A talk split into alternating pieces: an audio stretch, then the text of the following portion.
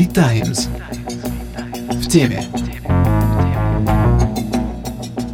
Здравствуйте! У микрофона Екатерина Мереминская, а значит, речь пойдет об экологии. А именно о важной проблеме, которой пока не уделяется должного внимания, такой как качество воздуха в России. В нашем обсуждении примут участие директор Центра экономики окружающей среды и природных ресурсов Высшей школы экономики Георгий Сафонов, руководитель лаборатории прогнозирования качества окружающей среды и здоровья населения Института народохозяйственного прогнозирования РАН, доктор медицинских наук, профессор Борис Ревич и эксперт Greenpeace Елена Васильева.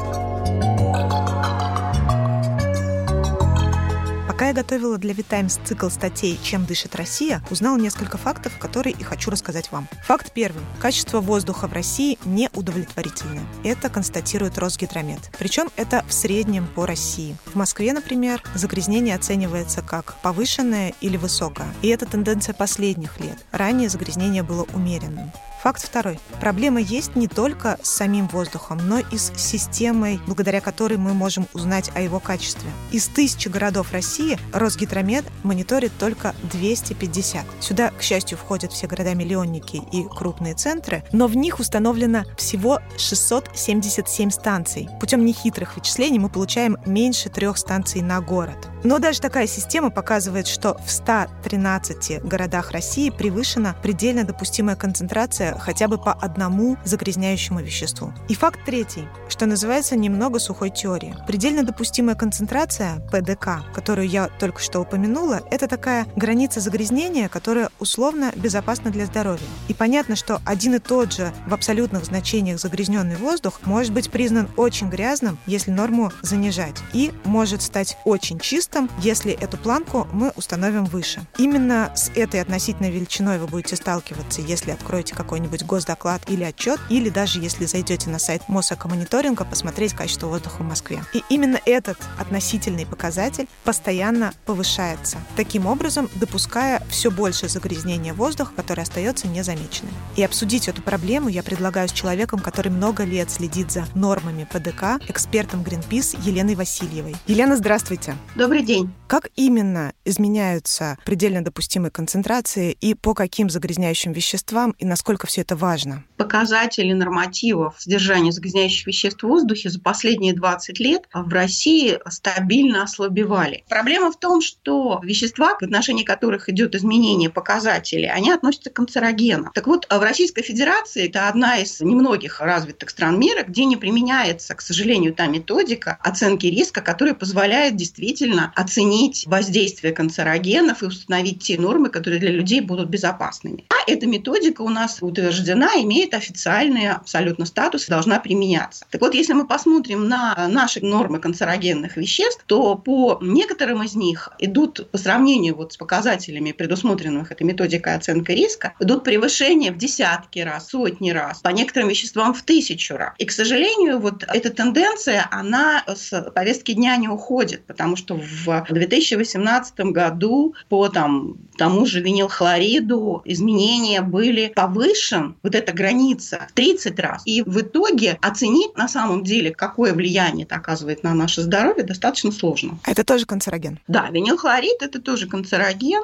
так же, как, например, формальдегид, по которому тоже идут довольно серьезные повышения ПДК. И самое главное, что еще идет повышение класса опасности, в том числе для канцерогенных веществ. Правильно ли я понимаю, что получается, есть эти канцерогенные вещества, они вокруг нас в воздухе, они в достаточно высокой концентрации, но при этом нам говорят, что все нормально, норма не превышена, для здоровья угроз нет. Так происходит? Да, к сожалению, повышение границы ПДК, оно никоим образом не улучшает наше здоровье, а только вот помогает лицам нашим, принимающим решения, принимать необходимые для нашего здоровья решения гораздо более меньшем количестве случаев. По показателям загрязненности гидромета, например, сейчас есть опасность загрязнения воздуха и опасность за здоровье людей не в 98 городах, как это было до повышения ПДК, а только лишь в 40. Вот такие вот игры с цифрами у нас происходит. Как вообще происходит установление этих норм? Действительно ли бизнес, который сам загрязняет воздух, может принимать участие в установлении этой нормы предельно допустимой концентрации? Когда бизнес выходит на уровень принятия таких решений, создается достаточно серьезная угроза того, что будут именно его интересы в данном случае представлены. Что, собственно, и подтверждается. Несколько организаций, в том числе, например, Московский нефтеперерабатывающий завод, открытым текстом заявляли, что мы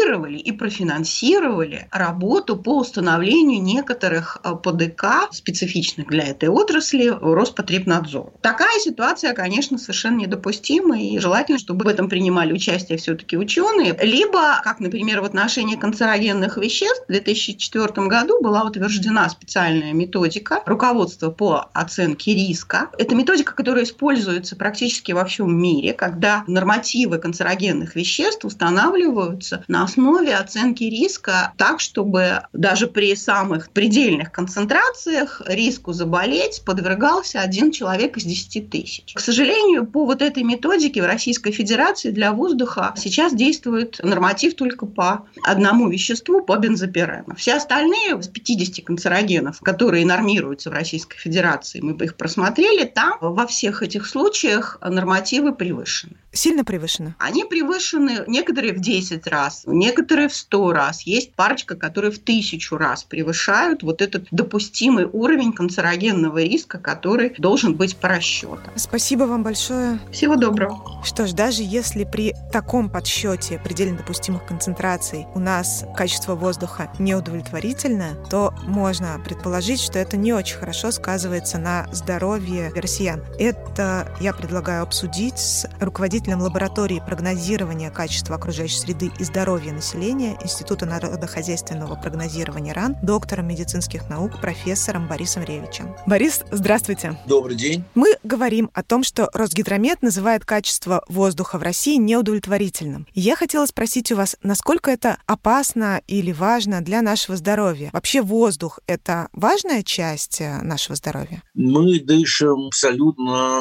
химическим коктейлем. Это смесь очень большого количества загрязняющих веществ, и спектр этих веществ будет значительно меняться в зависимости от того, где вы находитесь, в индустриально развитых, в передовых странах э, мира нет э, такого количества городов, как в России с очень высоким уровнем загрязнения атмосферного воздуха, потому что просто они вывели эти производства в странах третьего мира. Эксперты Всемирной организации здравоохранения уже довольно давно, примерно 20 э, лет назад, пришли к заключению, что нужен какой-то интегральный показатель. Таким веществом были признаны мелкодисперсные частицы. Методология оценки риска в свое время пришла из Советского Союза. Был такой замечательный академик Легасов, который занимался радиационным риском. И вот если использовать эту методологию оценки риска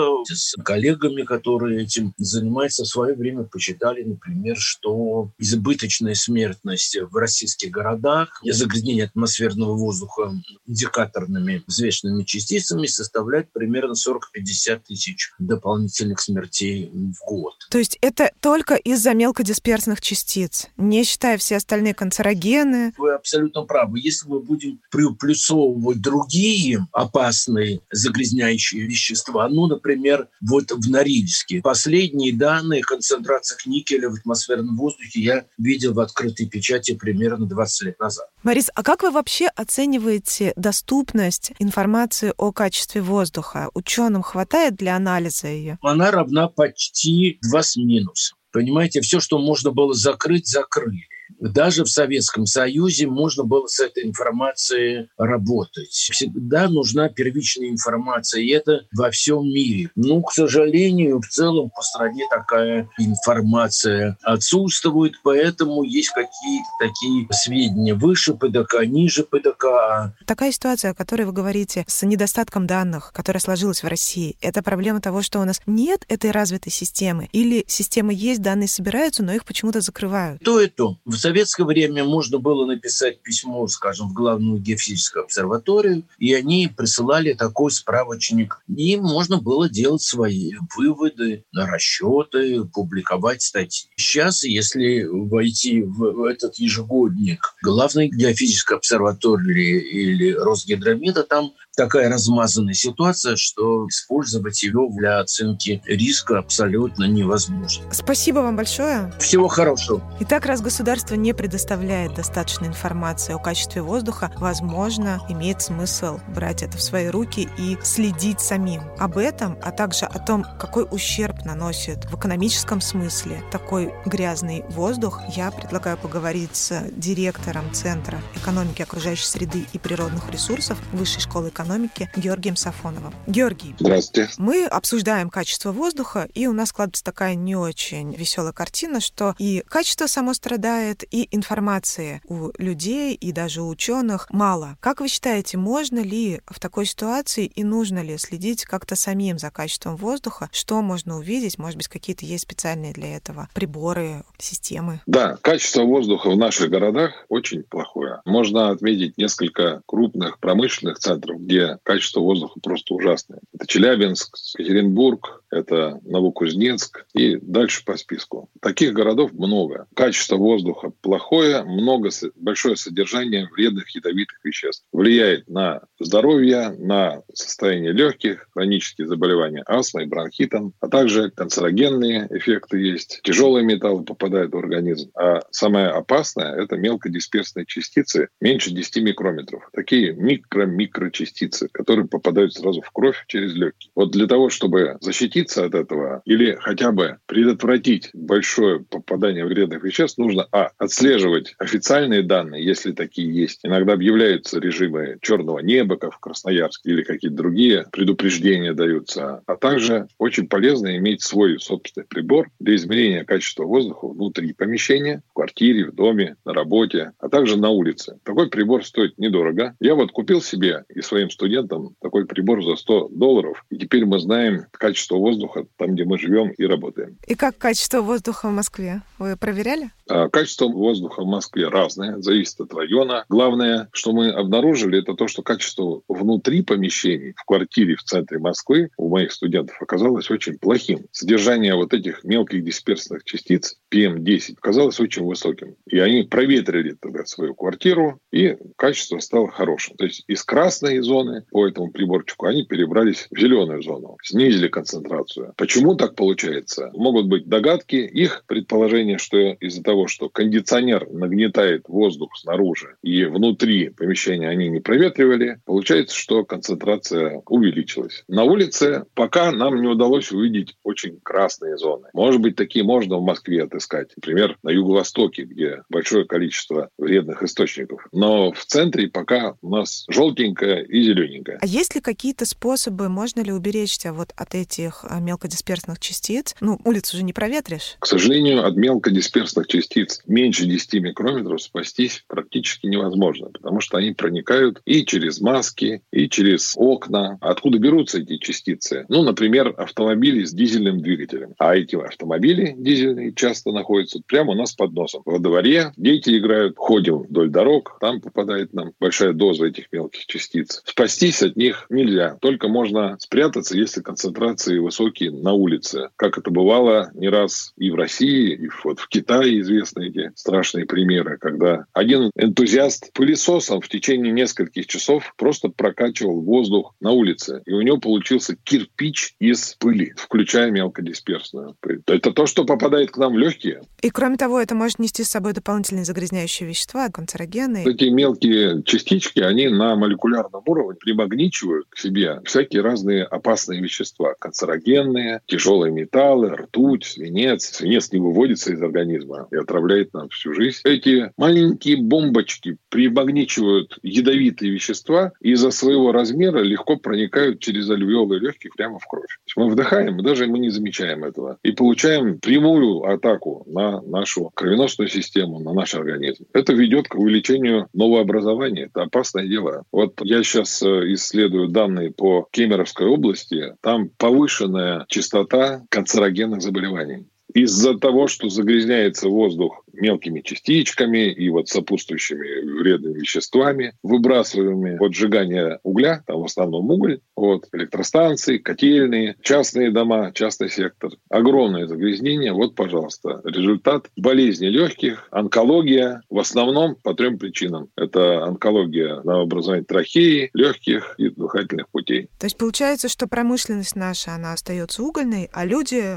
умирают? Промышленность ужасная у нас, выбрасывает очень много. У нас в электроэнергетике станции не оснащены электрофильтрами. Практически нет ни одного работающего фильтра на электростанциях. Есть демонстрационные фильтры, в нескольких станциях. Я видел такие. Но их включают только когда надо показать какой-нибудь делегации. Потом быстро выключают, потому что они потребляют энергию. И никто не хочет тратить на это деньги. У нас нет фильтров электростанций, работающих на угле и мазуте. У нас нет фильтров на газовых электростанциях, потому что газ считается как будто бы чистым топливом. По сравнению с углем, да, а так вообще-то нет, потому что огромное количество оксидов азота вылетает, и они тоже очень вредные для организма. Мы сейчас разговаривали с Борисом Ревичем, он сказал, что он оценивает в 40 или даже 50 тысяч. По предыдущим исследованиям и только от мелкодисперсных частиц, а так, наверное, гораздо больше людей, россиян преждевременно умирают ежегодно. Можно это как-то выразить в деньгах? Можно. Мы делали такое исследование достаточно давно, в 2003 году. Так вот, что у нас получилось? На 2000 год суммарный ущерб, по нашим оценкам, составил более 53 миллиардов долларов по тем 2000 года долларам. Значит, мы считали ущерб от преждевременной смертности, использовали показатели стоимости среднестатистической жизни, а также заболеваний, лечения, пропущенные рабочие дни и так далее. Все это можно посчитать. Это довольно сложно, но можно.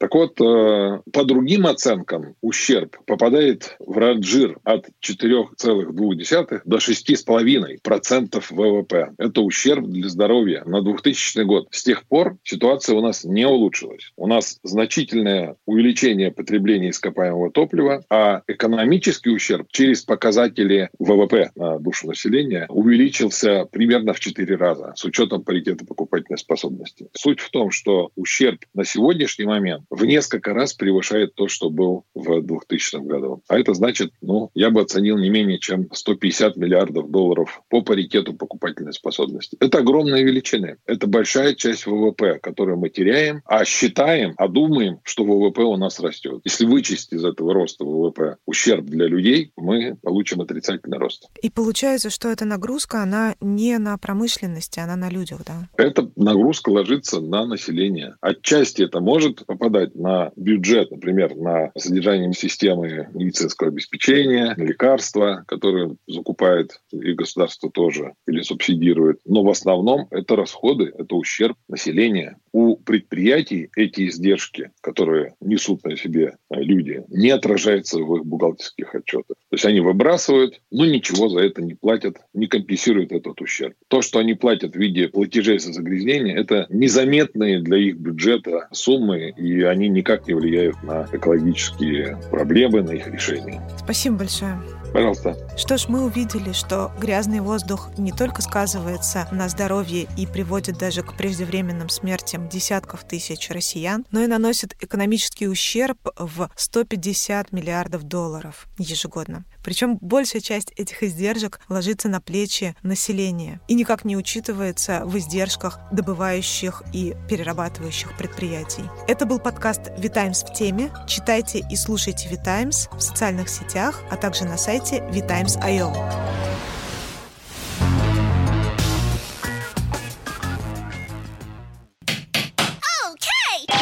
Сделано в CM Records. cmrecords.ru. Любая озвучка.